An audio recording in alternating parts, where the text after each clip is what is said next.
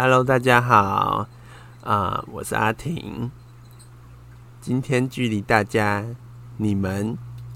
考技师的日子剩下四十四天。嗯，今天只有我来主持这个节目。嗯，原因不知道为什么。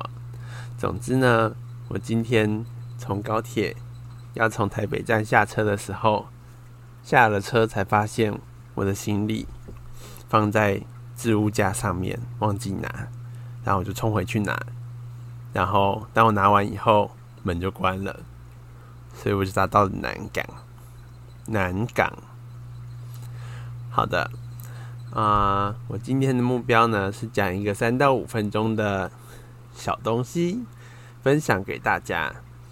好的，我记得我们上个礼拜，因为川普上个礼拜确诊，然后呢，我就说啊，其实美国已经有解药了，所以大家也不用那么为他担心。然后可能大家也没有为他担心啦，因为。就美国就是钱多的人基本上死不太了啦。那果然就是后来隔了几天新闻出来就说他就是接受了最新的抗体的疗法，OK，就是人造的抗体，在你还没有免疫力之前呢，就直接给你打，那打进去以后就直接可以杀掉病毒，在感染的前期非常有用。那我相信这件事情就是就是在川普身上发生，所以他一定是在前几天就接受了这样的治疗，所以果不其然，他过了三天就跑出来拍片上传发 Twitter，看起来就没事。好的，所以就是我觉得这东西就是很猛。其实我觉得，就算最后疫苗没有办法真的做到很好的防护。但是只要有这东西，其实就是人造抗体这个东西，其实就可以做到，呃，至少啦，至少你有钱，你就有办法做治疗了，不至于说像一开始是连选择都没有。好的，那啊，最近呢，台币一直往下，啊，应该说台币一直一直涨，啊，美金一直跌，啊，台币对美金呢，现在已经跌到好像二十八点五块左右了吧。那我记得就是我小时候的时候，好像有比这个更低，但是听说就是前央行总裁彭淮南呢设定的就是二十八点五，他不会让台币升值到超过这个数值。不过这一次可能不一样啦，因为美国呢当时呢之所以会要求台币要贬值、要要升值，就是因为美国觉得其他国家都在吃美国豆腐，故意不升值，然后害得他们就是一直得要花就是。啊，就是让等于是说，其他国家要出口到美国的话是比较省成本的。好的，所以美国觉得不太开心，所以好像从一九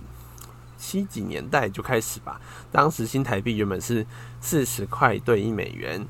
然后在短短没几年，我记得好像在我出生前后的那几年，就一路往下跌，跌到二十四还是二十几美元，二二十几块台币兑一美元，就是一个超级低的价格，这样子就是台币狂升值。那后来就是，总之呢，就是有慢慢稳下来。那当然，当时也不是只有台湾这样啦，就是包括韩国啊、啊日本啊，好像还有新加坡吧，就是反正几个当时东亚的主要的经济体呢，都被要求要。进行升值，好的。总之后来就是可能就是啊，反正后来就是美国就是啊，要求台湾要降到某一个程度，要不然就要把我们列入汇率操纵国。总之，目前最近的状态呢，看起来就是应该就是为了要跟美国谈那个贸易协定，所以这件事就变得是你就得要听话啦。就是说实在的啦，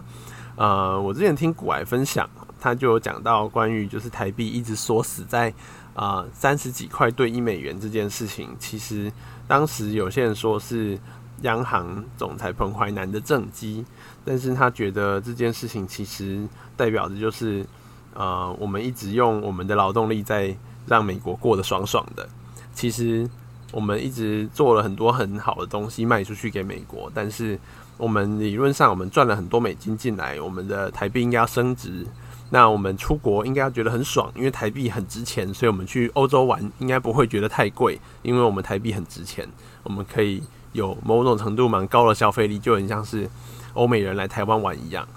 那但是一直没有办法做这件事呢，就是因为我们把台币锁死在二十八、二十九块以上，不让它掉下来。那不让它一直升值。所以就是现在目前做这件事呢，呃，当然啦，它还是会影响到我们的出口，因为出口商他们就会觉得成本就是上升了，因为台币变贵了。但是，呃，对整体来说，人民的经济来说，不见得是坏事，而且就是大家出国就变爽了。所以我最近就换了一些，啊，不过呢，我觉得有一件事情就是呢，如果你不是刚好要换，刚好知道之后要呃出国啦，或者是要怎么样。就是刚好会用到美金，那你可以多少换一些。但如果你只是想要投资，那比较好的方式应该是，因为我们现在不知道它会跌到多少，搞不好它就一直跌啊，跌到二七、二六、二五，一直往下。那没有人知道会跌到多少。那所以其实比较好的做法是，呃，不一定要现在就赶快进去买，想要就是抄在就是最最低价的时候。反正总之，它总是会跌到一个底，之后弹回来的时候再买一点，至少你就不会买在一个高点哦。虽然你可能不会买在最低点，但是多少可以就是买在相对低的地方。哎，这就是我最近就是常常听股来获得的感想。